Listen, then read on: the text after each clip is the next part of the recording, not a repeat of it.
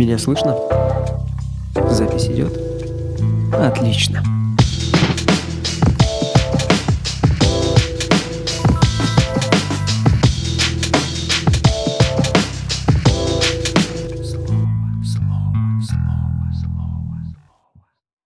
Здравствуй, дорогой слушатель. Сегодня у нас в гостях э, Денис. Да, здравствуйте, очень рад. Ну, я, Денис, за тебя говорить не буду. Расскажи сам за себя, в принципе, чем ты занимаешься. Я снимаю независимое кино а, уже порядка 16 лет в Омске. Сам пишу сценарии, сам режиссирую, сам монтирую. Но, но по- в последние пять лет уже появился оператор и второй монтажер. А так приходилось все делать самому. Ну, вот, собственно, мое, наверное, главное занятие по жизни. А как, как это все началось? Вот некоторые люди часто говорили, что, ну вот, многие знакомые, и во время еще школы, там, университета, они просто говорят, а я не знаю, чем я хочу заниматься в жизни. Вот не знаю, и все. Мне уже там 20 лет, 25, и я не знаю, кем хочу быть. Вот и все. А я знал с 6 лет примерно, с 5-6 лет. Э, Пришел в кинотеатр просто, и все. В году 88-89 это было.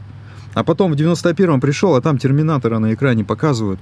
Ну, такое увидеть в 8 лет, ну, такое впечатление произвело. И смотрю, в титрах э, говорят, там по-английски написано, режиссер Джеймс Кэмерон. Потом на следующий день я прихожу на повторный показ, режиссер Джеймс Кэмерон. Я думаю, ну что за мужик такой крутой? Вот, вот бы хотя бы быть таким, как он. Понятно, что я тогда не предполагал, насколько он действительно крут и насколько сложно вот таким же стать. Ну, что тут говорить. В 90-е, конечно, кино заниматься было невозможно.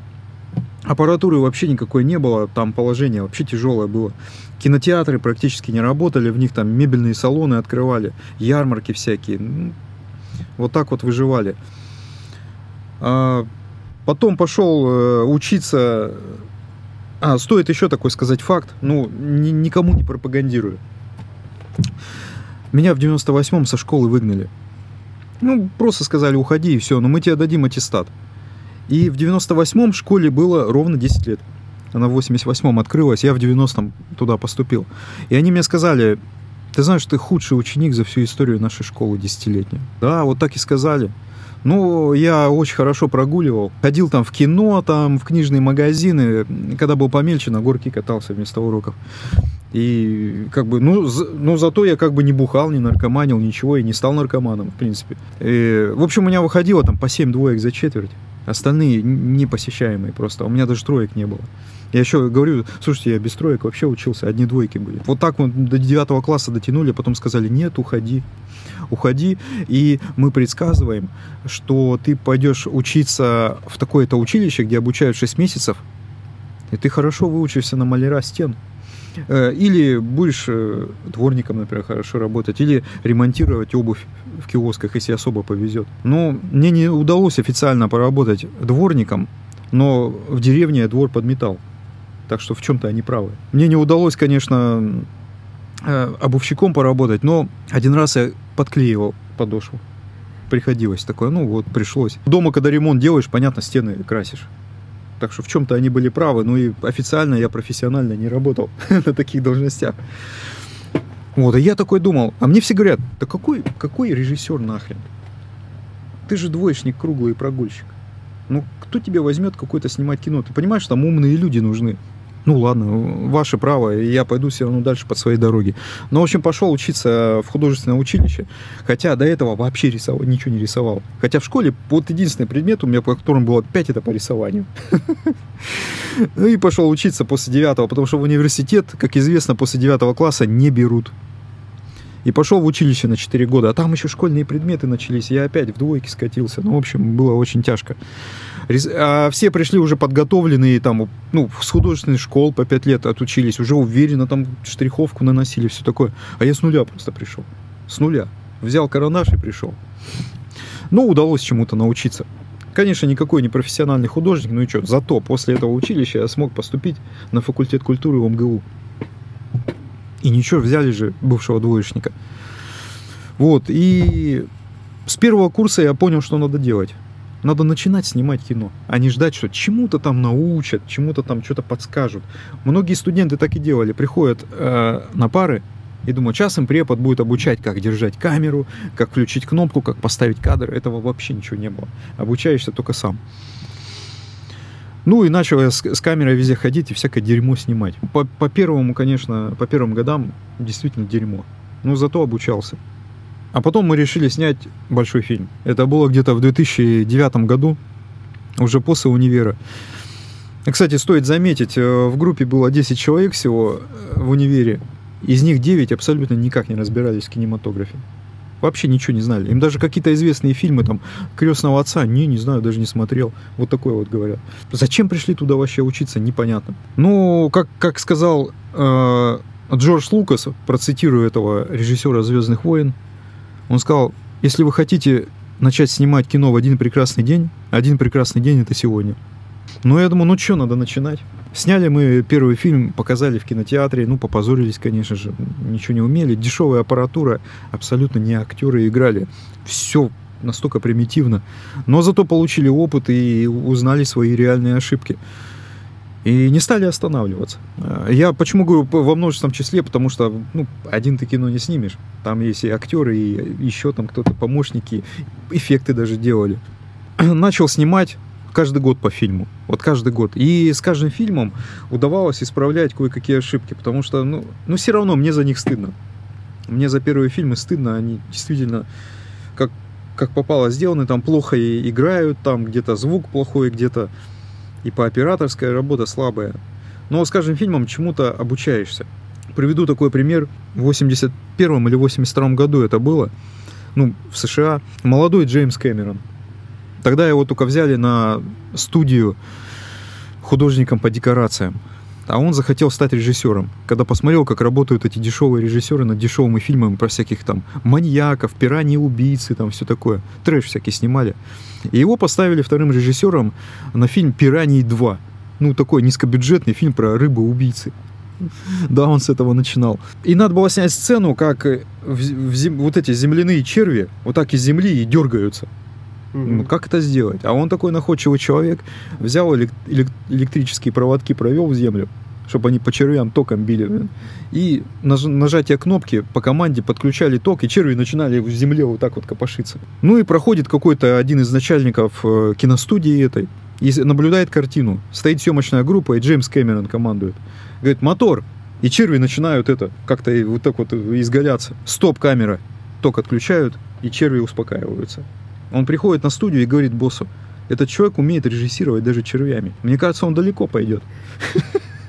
Как он это делает, непонятно. Ну и дальше, как известно, он снял и «Терминатор», и «Чужие», и «Титаник», и «Аватар». А начинал он с земляных червей, с ужастика. Поэтому вот э, в Омске даже снимают, ну не только в Омске, а вообще в, реги- в регионах где-то там России, ну, многие же пробуют. И при- приходится находить всякие разные способы, ну, в общем, дешевые способы. И где-то уже к 2013 году наступил такой момент, когда уже что-то можно было куда-то выдвинуться, но, к сожалению, опять не получилось. Со всей России отобрали пять региональных фильмов для фестиваля в Москве, Tomorrow он назывался. В общем, в жюри, в главном жюри приехал программный директор американского фестиваля Sundance. Это крупный фестиваль в Америке, который с 81 года проходит. А, из него вышли Тарантино, Кристофер Нолан и все. Короче, их заметили там. И этот программный директор приехал в Москву сидеть в жюри вот этого фестиваля в Москве. И отобрали пять фильмов со всей России. Ну и как бы я туда попал. Я очень удивился. Ну, ничего себе, да у меня какой-то фильм такой скромный, ну, на киношную тему.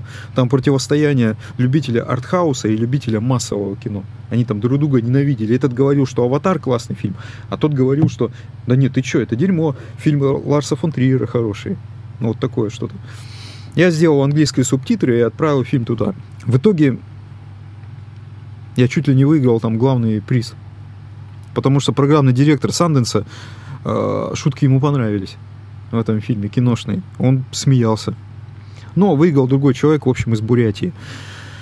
Ну и хорошо, он там снял фильм, у него огромный был бюджет, и мы все остальные четверо номинантов прекрасно понимали, что выиграет, скорее всего, он. Хотя один человек сказал, вот на твой фильм хорошая реакция была.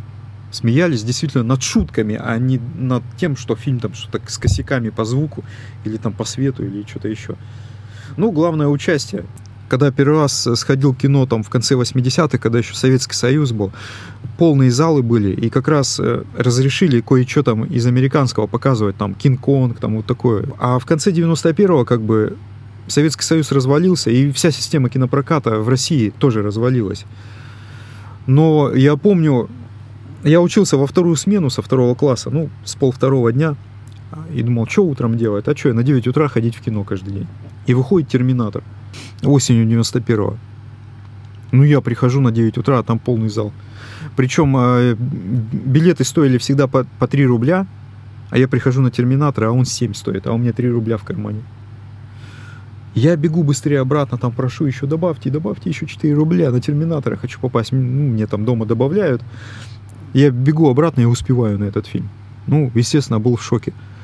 А потом где-то с 90 уже второго-третьего года кинопрокат развалился вообще, и в кино просто люди перестали ходить. Вообще перестали.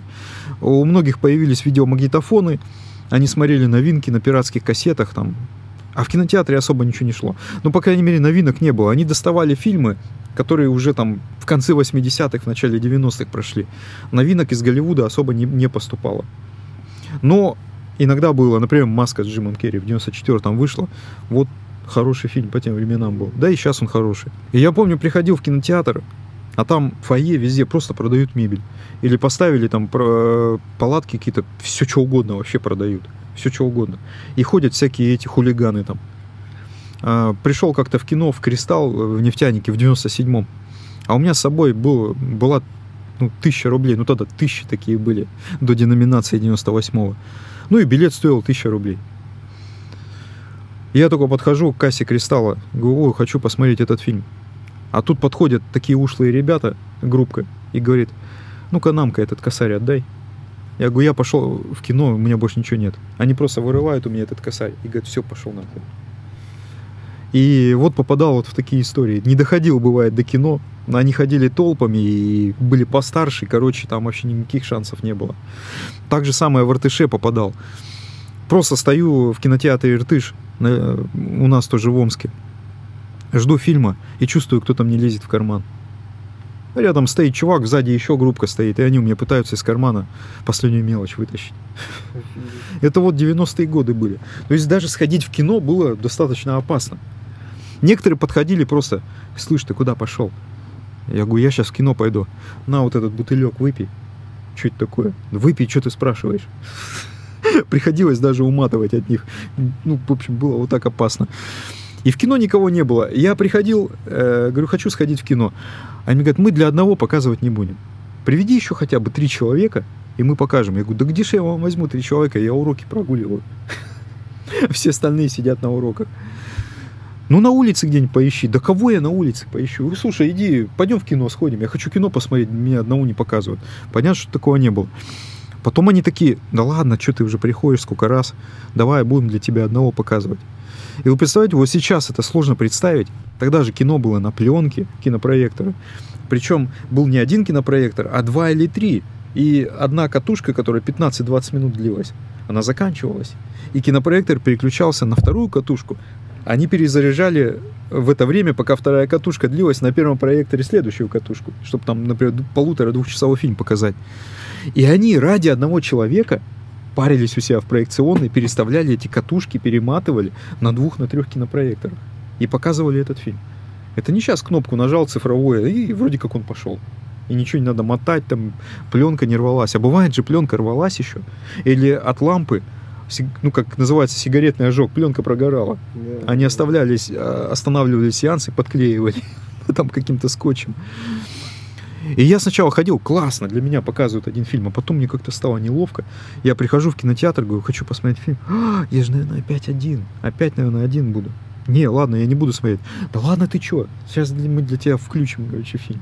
И включали. Я, короче, один смотрел фильм. Мало того, что в зале никого не было, в самом кинотеатре никого не было. Я просто захожу, и все, там как перекати поле, вот так только катаются. И один я в зале сидел, во всем кинотеатре, единственный клиент, единственный зритель. Ну, ну просто мне нравилось само ощущение кинотеатра в зале. Даже какой-то... Сейчас нету, даже запах такой в кинотеатре был.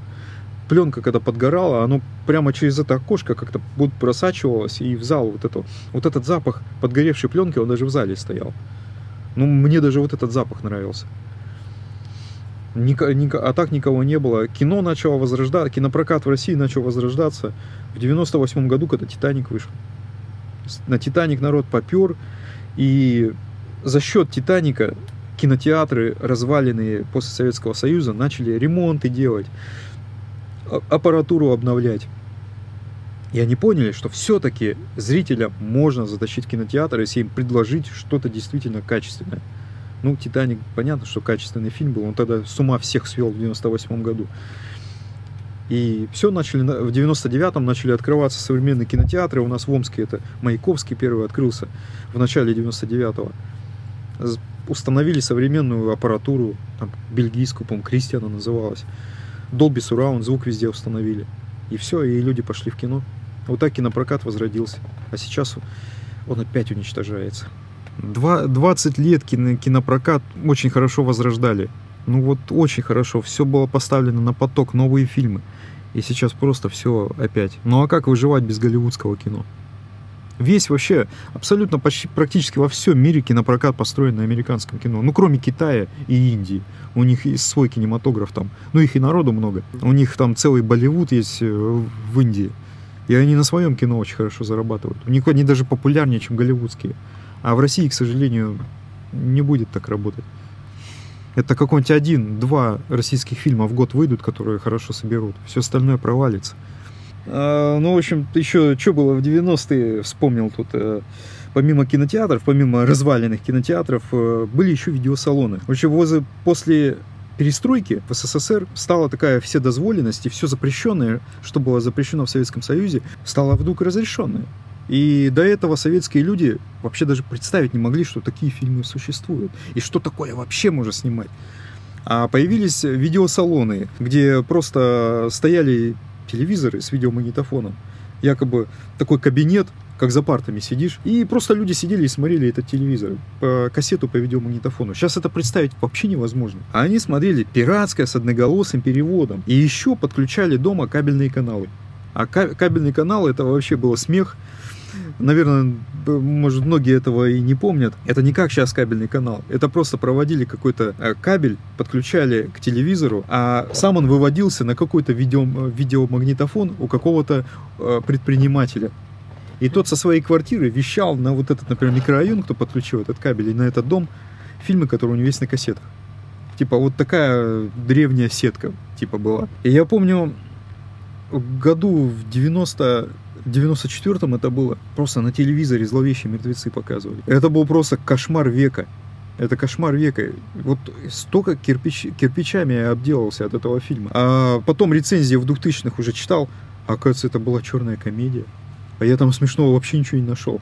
Это был действительно очень-очень-очень страшный фильм. Я там себе испортил вообще все, аппетит, потому что он был достаточно противный. Долгое время даже есть ним, говорю, вообще, грубо говоря, просто обосрался от этого фильма. И все его, кто смотрели, те же самые эмоции испытали. Это надо такое снять.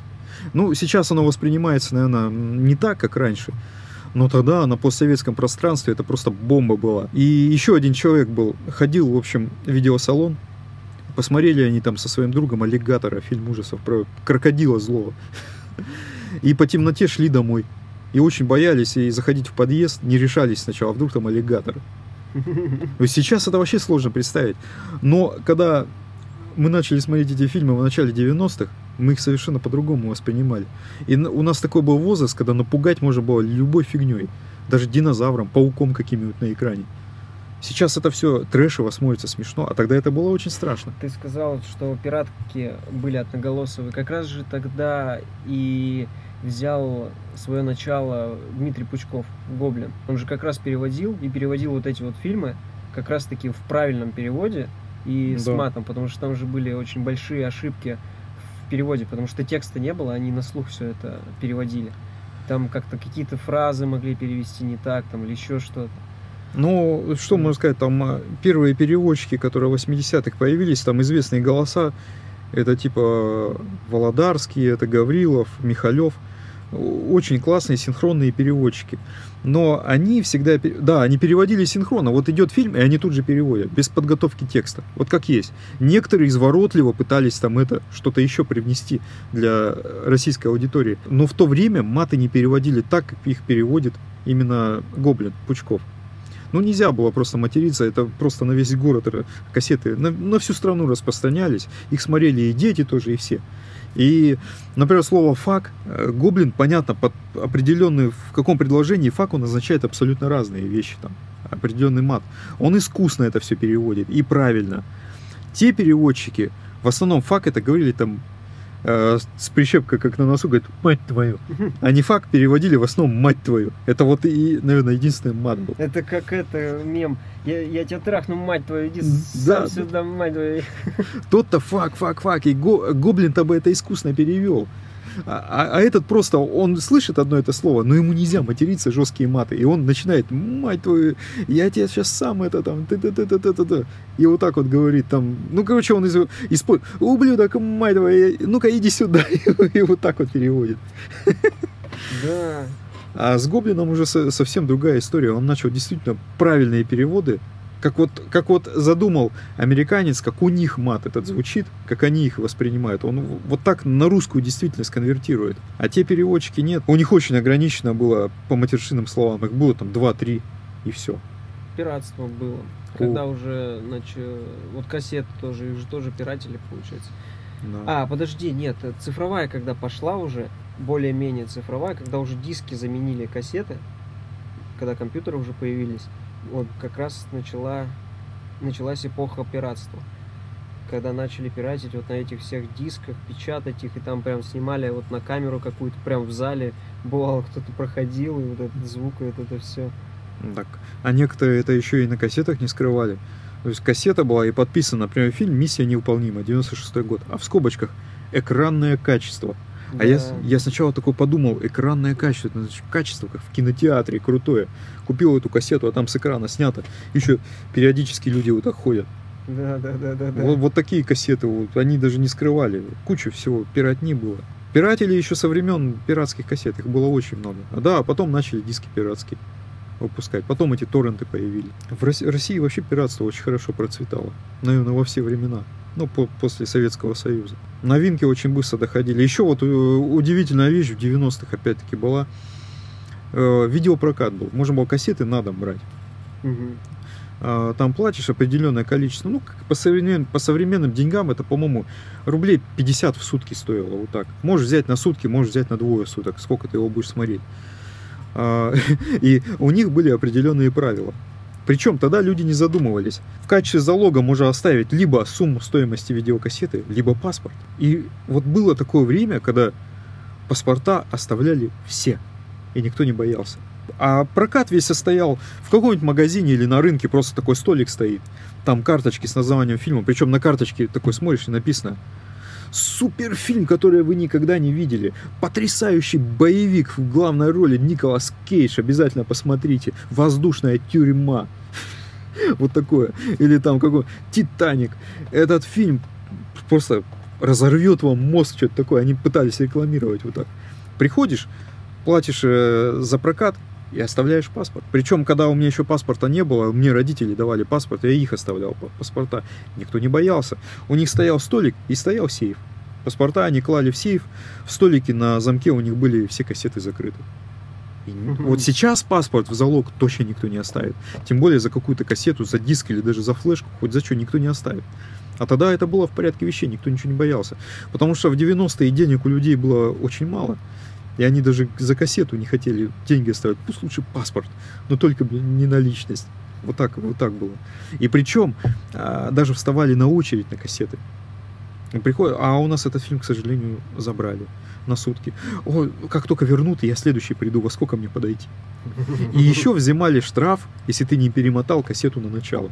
А, точно же, их надо было перематывать. Да, да, да. Они брали 10 или 20 процентов от стоимости проката, если ты не перемотал кассету. Штраф еще был. Но удивительное время. Вот даже непридуманная история, и, наверное, таких историй было много. А в конце 80-х один предприимчивый человек в Москве Съездил он за рубеж куда-то, ну, в Восточную Европу и купил там три видеомагнитофона. То есть представить себе в конце 80-х не то, что один видеомагнитофон, это была роскошь, он три их купил.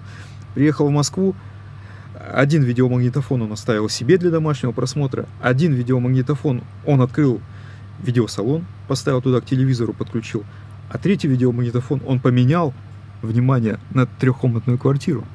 Ну, кстати, спокойно, да, тогда же вообще, там не то, что один э, видеомагнитофон, там, наверное, он на район скидывались как-то, да, мне кажется, и смотрели. Да. Офигеть. На трехкомнатную квартиру в Москве он поменял видеомагнитофон. Вот такое вот было. И кассеты стоили дорого. А сейчас прикинь, да, квартира сколько стоит, и этот видеомагнитофон. Да вон он стоит, вон, за монитором стоит. А, ну, самое интересное, что смысл ходить в кино был, потому что кинопрокат в 99-м после, ну, уже проката «Титаника» он восстановился, кинотеатры стали современные. То есть дома, э, ну, вот такого эффекта не достигнешь, особенно на просмотре блокбастеров каких-то. Современный кинотеатр, мягкие кресла, современная аппаратура проекционная, звук этот вокруг, там много колонок вокруг зала висят. Ну, дома такого не создашь. И люди начали в 99-м ходить в кино, несмотря на то, что они могли в том же даже 2006 пойти купить DVD-диск с этим же самым фильмом. Но первоначально они, понятно, с плохими качествами появлялись, с плохим качеством эти фильмы. Те же «Пираты Карибского моря», их покупали, их покупали и очень много кассеты, но диски. Но все равно э, многие люди начали понимать, а что я буду дома смотреть с таким качеством на своем телевизоре? Тогда еще не было таких больших телевизоров. Чаще всего были, ну, 72 диагональ какие-то. Я хочу посмотреть этот фильм на экране с хорошим звуком. И люди ходили. А, кинопрокат в России в то время процветал. И в 2006, и 2007, и дальше он процветал. И очень хорошо. И, и процветала продажа DVD-дисков.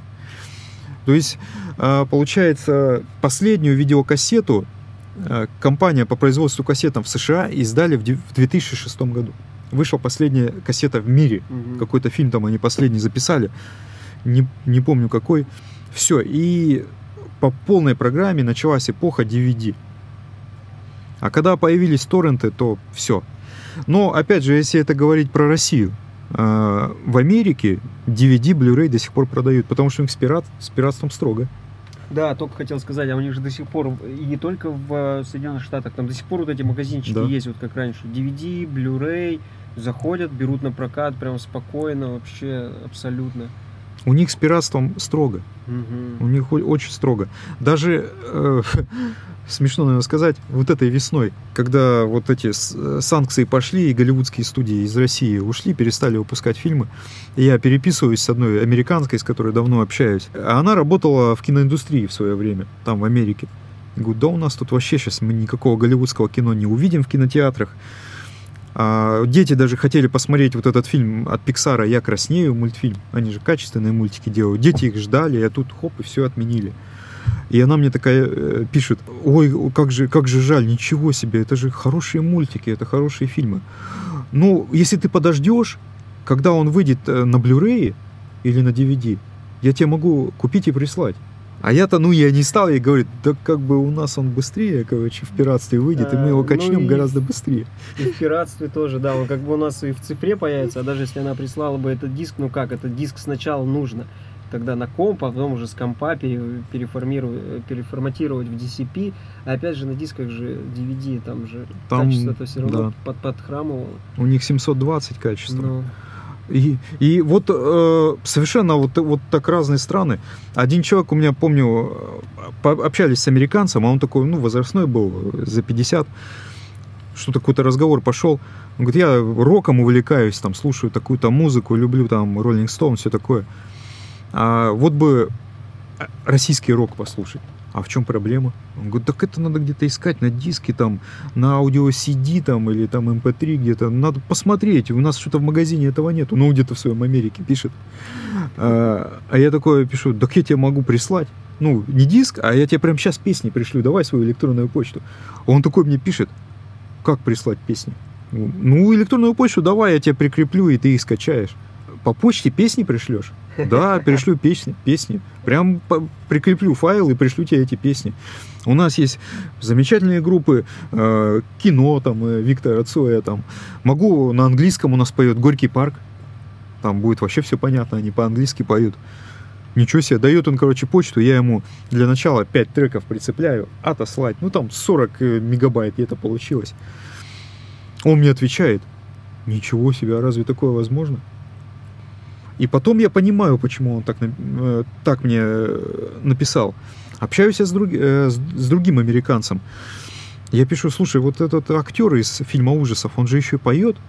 Песни у него я не могу достать. Я вот на ютубе там частичку какой-то песни слышал, он со сцены выступал. Я хочу ее полностью в хорошем качестве. У тебя есть? Да, есть. А можешь мне прислать? Что значит прислать? А, ты можешь приобрести эту песню на iTunes или на какой-то он еще там сайт сказал. Там можно, короче, что-то за 3 доллара песню купить. Просто он русскому человеку говорит, купи ты песню за 3 доллара на каком-то сайте, да? Одну песню. Да, да. Или с iTunes там что-то заплати, ну, с айфоном. Что-то ты все усложняешь. У нас тут все гораздо по-другому. А тот продолжил удивляться, которому я песни прислал. Такой говорит, а есть еще какие-нибудь песни? А есть это русские национальные какие-то песни? А есть музыка на такой маленькой гитаре? Я ему пишу, балалайка? Вопрос. Да, балалайка. Нашел ему балалаечной музыки, еще, короче, комплект отправил. Он там вообще в удивлении. У вас что, что, у тебя дома вообще, что ли, куча музыки? Хотела я ему сказать, да я тебе сейчас любую песню найду и тут же пришлю. Она даже у меня не дома, она где-то в интернете. У них такого нет, они удивляются. Да. А, И они еще больше удивляются, что, что фильмы можно скачать. И с очень-очень хорошим качеством. А они там все легально смотрят. Подписки оформляют. Ну вот сейчас вот про по- подписки ты закончил, можно как раз перейти в подписки уже, вот то, что сейчас, это наше время. Сейчас Мгм. же все платформенно и Да. переходит на подписки как раз таки. И там у них же, да, подписки это вообще не проблема. Они делают, ну, оформляют какую-то подписку, либо вот Apple TV сейчас Да. популярно очень сильно, э, еще популярнее Netflix появился. Да, оформляют подписку, и вот сейчас фильмы те же самые можно смотреть, причем в хорошем качестве. Даже э, Apple TV дает Dolby Atmos 4K. Ну, соответственно, если у тебя есть акустика дома, ты можешь спокойно вообще смотреть это в отличном качестве, с отличным звуком и полноценным Dolby Atmos. Ну вот, э, кстати, вот это интересный момент. До этого еще говорили, что а зачем людям ходить в кино, да, в 2006 году, когда можно купить DVD-диск и дома посмотреть. Но отличие это большое сейчас. Кстати, именно вот эти стриминги, вот эти платформы, они, вот они ударили по системе кинопроката, они ударили по кинотеатрам. И тем более сейчас у многие люди, у многих людей появились большие телевизоры, 106 диагональ, там, у кого-то 120, 150. Цена уменьшилась. Сейчас И- да. китайцы делают э, за копейки, а качество хорошее, не уступающее там какому-нибудь Samsung QLED за 200-300 тысяч. Да, и люди уже вот понимают, что зачем я пойду в кино, у меня дома на пол стены висит телевизор. И я могу там э, оформить подписку там рублей за 600. И у меня просто в 4К эти фильмы будут на экране. Качество как слеза будет. И могу посмотреть, зачем я куда-то пойду. Я у себя на диване посмотрю. Да, вот сейчас да. И даже тот же Джеймс Кэмерон говорил, вот «Аватар» выходит э, 16 декабря, и тут он с каждым годом интервью дает и начинает сомневаться в системе кинопроката. Когда выходил первый «Аватар» в 2009 он имел грандиозный успех, собрал 3 миллиарда в мировом прокате. И как бы люди шли, потому что такое зрелище только в кинотеатре можно посмотреть. И еще тогда не было этих Еще в- стримингов. В том году-то, 2009 год, и такие эффекты. Это вообще ж- Да, да. это было прям...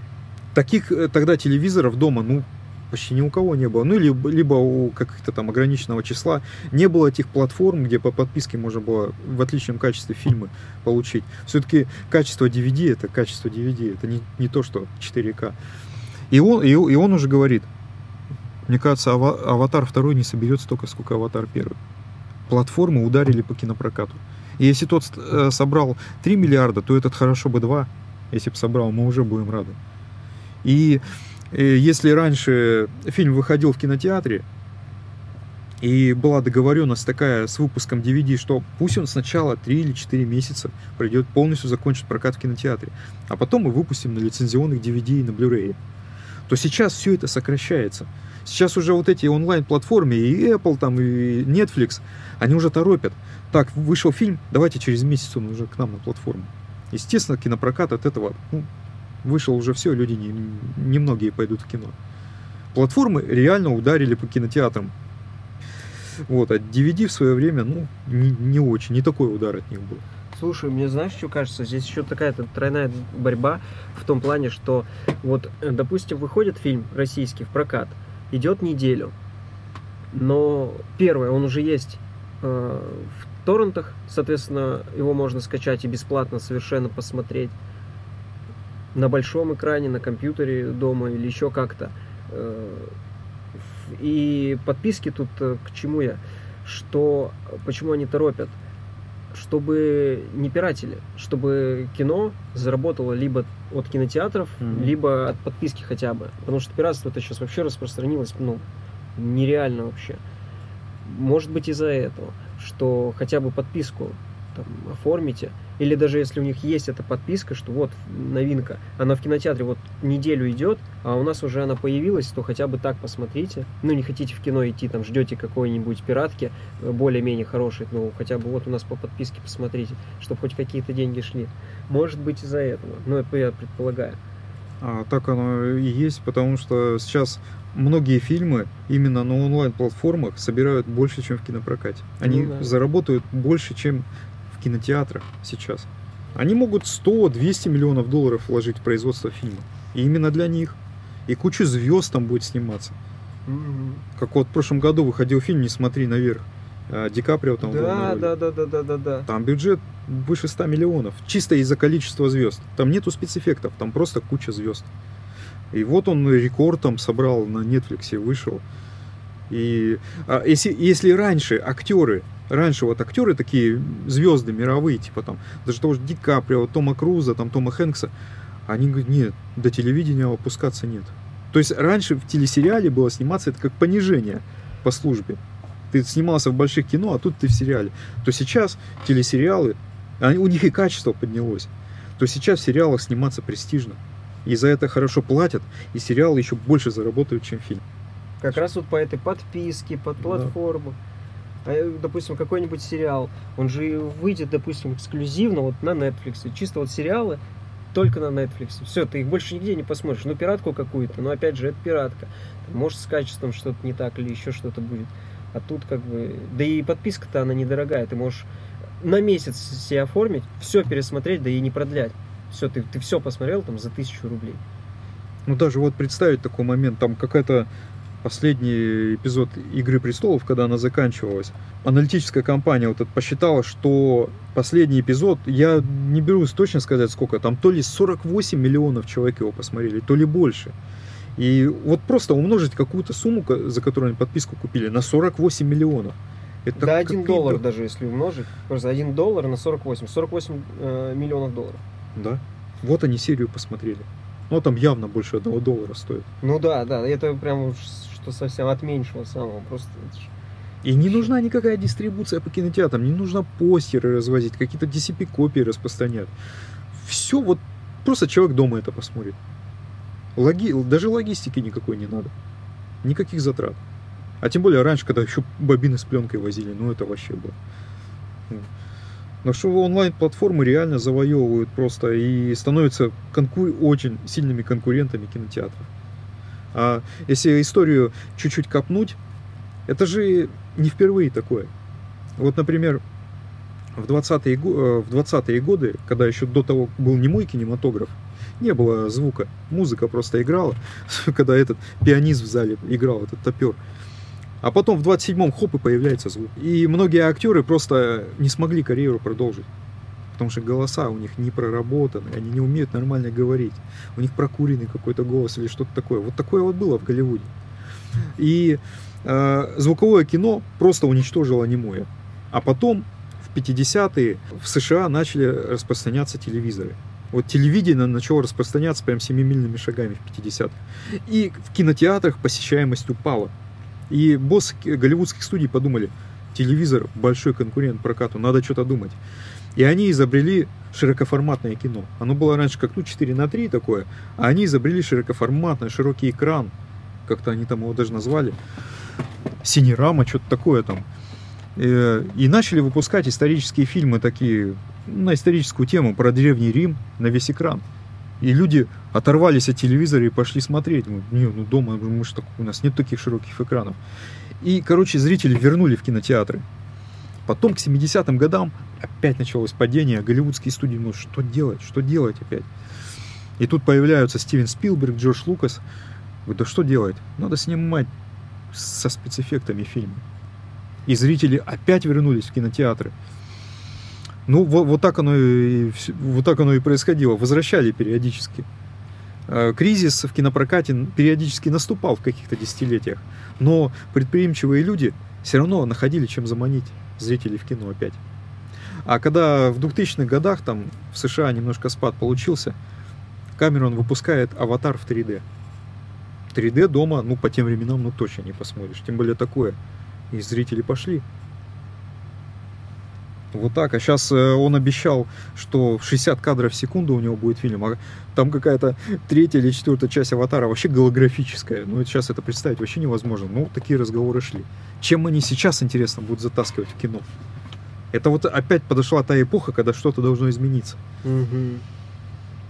Чтобы люди из дома выключали свои телевизоры и шли в кинотеатр. Но испытания, кстати, проводили на одном из кинорынков. А где-то еще лет пять назад говорили, ну, будущее за голографическим кино. А как его будет проецировать? Ну, пока испытания ведутся, пускают какой-то дым, а на дыму это все проецируется. Ну, угу. точно никто не знает. И тут, если можно еще такой момент сказать, казалось бы, ну, какой-нибудь фильм, например, «Криминальное чтиво», да, там, Тарантино, с переводом Гоблина, конечно, или «Карты, деньги, два ствола, большой куш». А, все их уже по 10 раз видели. Все поржали над переводом Гоблина, классно, классно все. Но ты показываешь его в кинотеатре в рамках киноклуба, и приходят люди. И спрашивается, а зачем вы пришли? Вы же его уже, во-первых, много раз видели, с любыми переводами, в том числе с Гоблином. А, во-вторых, вы его бесплатно можете скачать и дома в любом качестве посмотреть. Есть ответ на этот вопрос. Коллективный просмотр еще смешнее, чем одному дома смотреть. Я ну, задавал зрителям этот вопрос. Да, да, кстати, да. Но опять же, ты с друзьями пошел да, в кино, да, то есть да. вместе. Тут еще такое, что посмотрел фильм, обсудил его, что тебе понравилось, что не понравилось. И, то есть вы там не ты один такой посмотрел, ну и все. А тут вы посмотрели еще, обсудили его, как он в принципе, что понравилось, что не понравилось, кто-то какую-то детальку заметил, тебе mm. рассказал, о, да, точно, а я даже не видел, я даже не обратил внимания на это. Все равно люди иногда хотят коллективного просмотра, это это лучше работает, они выходят с отличным настроением, они все поржали, все коллективно. Вот, работает это все. Мне кажется, все равно кинотеатры, они совсем уж не сдохнут, ну, что-то должно поменяться. Ну, кроме того, это доступный вид досуга. Ты за 200 рублей можешь куда-то сходить. Да. Тот же театр, там, ну, во-первых, театр не так распознан, не все его любят. Вот спросить какого человека, ты чаще где бываешь, в кино или в театре? Он, конечно, скажет в кино. Или он скажет, вообще я в театре не бываю. А второе, в театре билеты раза в три дороже стоят, там 500-700 рублей и дороже. А тут он за 150, за 200 может в кино сходить. Это самый доступный вид досуга вообще. Дешевле, да. чем куда-либо еще. И уже настолько привычный, и все это любят, поэтому... А куда еще ходить, если кинотеатры закрыты? В кино и воспринимается все гораздо лучше. Или вы посмотрите фильм э, дома на мониторе, если у вас большого телевизора нет, или вы посмотрите на большом экране.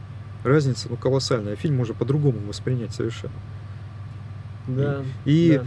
как бы создатели фильмов, они же вкладывают в каждый кадр труда столько. И это лучше всего видно на большом экране.